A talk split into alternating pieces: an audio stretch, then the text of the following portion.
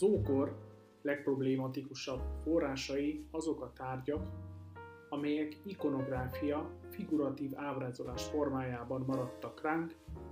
és felirat nélkül szavak, az ókori ember hangja nélkül szól és néz ránk némán, szótlanul egy-egy gyönyörűen kifaragott tárgy. Ezeknek a tárgyaknak az értelmezése, az ikonográfiai program nyelvezetnek a megértése gyakorlatilag egy fordítói nyelvet igényel, mégpedig az ikonográfiai ellenzést, vagyis megérteni azt, hogy egy egyszerű, nagyon sokszor ugye rövid, kis részletből fönnmaradt ikonográfiai jelenet mit is ábrázol, milyen istenséget, milyen hétköznapi jelenetet, milyen rituálét, vagy milyen üzenetet tartalmaz, hordoz az ókorból. Természetesen a, ezeknek az ikonográfiai jegyeknek, elemeknek az értelmezése, analógiák, példák, különböző esetek segítenek minket abban, hogy ezeket az ikonográfiai jeleneteket megértsük. Ezek egyrészt ugye felirattal társult ikonográfiai jelenetekből, másrészt az irodalmi forrásokból, jól ismert történetekből tudjuk ezeket a jeleneteket értelmezni, tehát leginkább az irodalmi források és a szöveggel társult ikonográfiai jelenetek azok, amelyek segítenek, vagy hát legalábbis rövid bevezetőt nyújtanak az ókori görög-római hát világképe, ikonográfiai programokba. A hellenisztikus kor amely ugye először egyesíti kulturális és formavilág szintjén a mediterrán világnak a keleti részét, számos olyan ikonográfiai sajátosságot hozott létre, amely aztán a római korban lassan elterjed a mediterrán világ és a, a Dunai provinciákba is, tehát egy olyan formavilág, egy olyan mondhatni ikonográfiai brikolás, vagyis hát egy ilyen puzzle alakul ki, ahol minden egyén, közösség, vallásos közösség, vagy nem egyszer ugye a hatalomhoz közeli erők, ugye gondoljuk itt a császári propaganda világnyelvére, ugye ikonográfiai programjaira, tehát mindenki maga válogathatta ki azokat az ikonográfiai jegyeket, sajátosságokat, amelyek aztán a tárgyra legyen az ugye apró lelet, vagy monumentális szobor, bázi szobor, illetve hát különböző reliefek, épületeket díszítő frízek, vagy a timpanokban megjelenített ikonográfiai programok, tehát a legapróbb hordozható miniatúr tárgyaktól egészen az épületeket díszítő köztéri hatalmas munkákig a görög-római világ ikonográfiai program nyelvezete, vizuális nyelve az mai napig is meghatározó kulturális örökségünk, amely természetesen a reneszánsz és a klasszicizmus, sőt, mint a barokk is igen gazdagon építkezik és forrásként használja föl ezt a vizuális formanyelvet. A most bemutatandó tárgy egy ilyen jellegű forrás, amikor is nincs szöveges forrásunk, nem társul szöveg a tárgyhoz, így ennek az értelmezése hát igen problematikus, vagy legalábbis egy érdekes esettanulmánynak számít. Az bemutatandó tárgy a Szárviszegetuza régiából, Kredistjéből került elő, az első részben már említett település, ugye a Dákok fővárosa, amely már az első Dák háborút, Dák-római háborút követően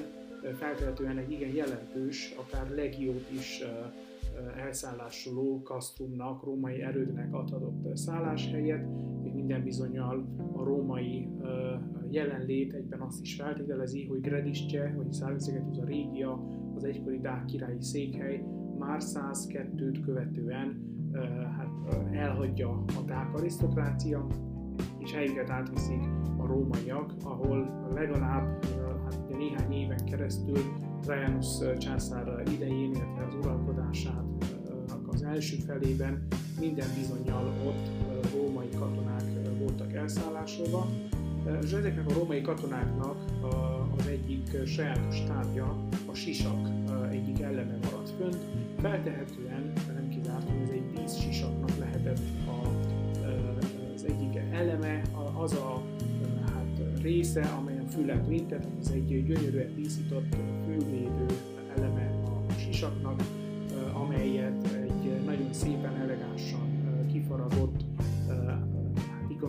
program díszít. Ez a bronztár, amely jelenleg a Kolozsvári Történeti Múzeum tulajdonában van, tehát Grediszcsén kerül elő, amely eleve egy ritka forrásnak számít, hisz az onnan előkerült római leletek nagyon ugye, szűk időre jól meghatározható kronológiai sávba ugye, tartoznak, tehát a 102 és úgy talán 106 110 közötti időszakról beszélünk, amikor ugye egykori távfővárosban feltetően rövid ideig tehát állt egy római erőd, és abban ugye több száz vagy akár több ezer római katona is lehetett. És ennek a hatalmas római hát, kihelyezett erődnek ugye az egyik katonája viselhette ezt a bronz sisakot, amelynek ugye a gyönyörűen díszített fülvédője egy sajátos római ikonográfiai programot világ ábrázol. A sisakon egy gyönyörűen kifaragott sas arcol összetekerülve egy igen hosszú és erős kígyóban. A kígyó az a sas csőrében található, tehát itt már a, a sas győzelme az előre látható, a sas ugye rátelepszik kígyóra, fogja mindkét karmával a kígyó testét, és a csőrében ugye a kígyónak a feje, illetve a felső testrésze található, tehát mindenképp egy győzedelmi jelenetet látunk, ahol az égi madár, a sas, ugye a római birodalmat, a császári ideológiát, a császári elő, erőt, az Orbis Románát, vagyis a római világot jelenti meg, legyőzi, karmaiba kapja, megkaparítja a sasnak, a kityónak a testét. Tehát egy egyértelmű harci jelenetről beszélünk, ahol ugye ez a tusa, ez a viaskodás természetesen hát a sas, a római birodalom győzelmével ér véget. És ez a mondhatni egyszerű ikonográfia, azonban túl azon, hogy természetesen ugye a római hadseregnek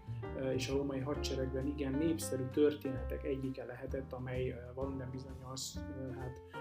terjedt, sőt akár kötelező katonai morálként tanították ezeket a jeleneteket, ezeket a történeteket, tehát azt feltételezzük, hogy ez a történet azonban ellenisztikus előképekre vezethető vissza, ugyanis számos ikonográfiai forrás utal arra, hogy ez a sas és a kígyónak a harca, mint, mint ikonográfiai formavilág, az már nem a római korban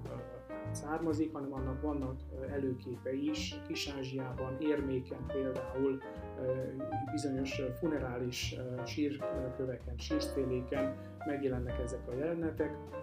tehát van egy hellenisztikus előképe ennek a, a, az ikonográfiai formanyelvnek, illetve aztán irodalmi forrásokban is néha megjelenik a sas és a kígyó harca,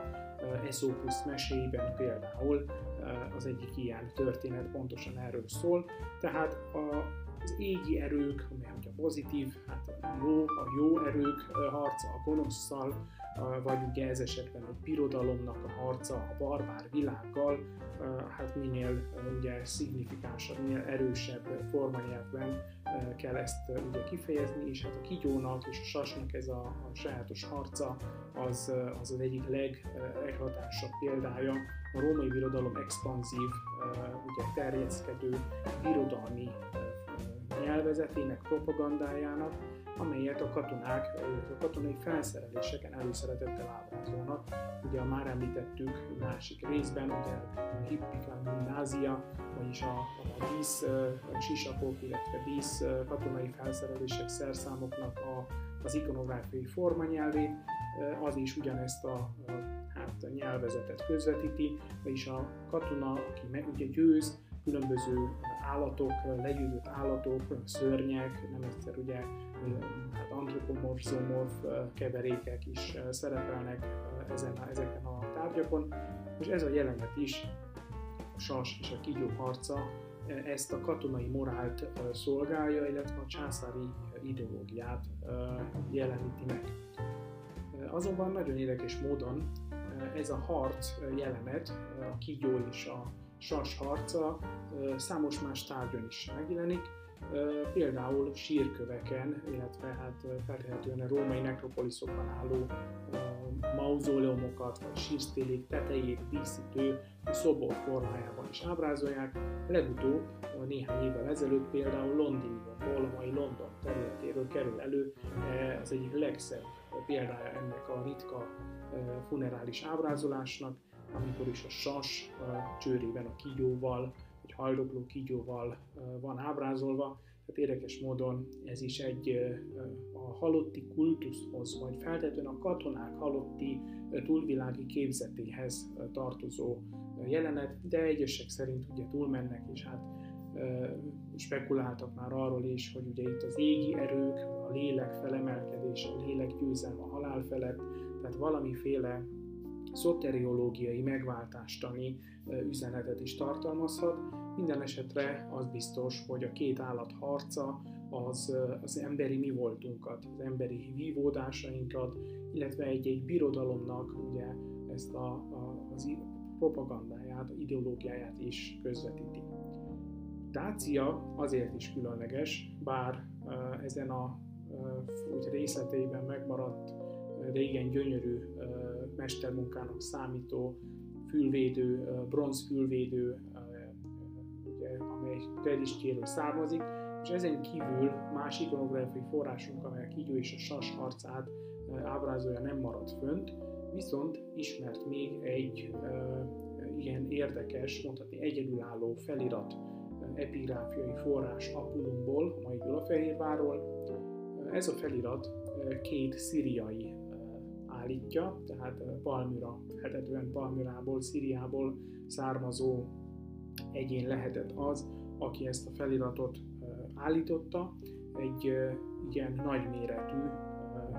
votív felirat, oszlop, amely, amely arról számol be, hogy egy, ez a két személy egy sast és egy, egy úgynevezett hát, drakonest, vagyis egy hát kígyót, feltetően egy kígyót, vagy valamilyen kígyóhoz hasonló lényt látott az égben egymással harcolni, és ebből az ádász mondhatni mitikus isteni küzdelemből természetesen a sas fog győzedelmeskedni, így a, ezt a gyönyörű, igen nagyméretű votív feliratot, oszlopot Jupiternek, a nagyságos Jupiternek állítják. És ez a két személy, aki ezt a igen furcsa látomást, isteni, hát úgynevezett divinációt, vagyis isteni erők fizikai formában történő megjelenését, hirtelen megjelenését mutatni, így csodát láttak, tehát egyedülálló Erdély területén, egyedülálló Dácia területén, és nagyon érdekes, hogy ugyanazt a jelentet adja vissza ikonográfiai, illetve epigráfiai formában, mint a mi bronz lemezkénk, amely ugye Gredistéről maradt fönt. Tehát ez a két forrás, bár ugye különböző helyről, valószínűleg különböző időből kerültek elő, de ugyanazt az ikonográfiai programot, ugyanazt az üzenetet tartalmazzák, egyik epigráfiai, másik pedig ikonográfiai formában. thank you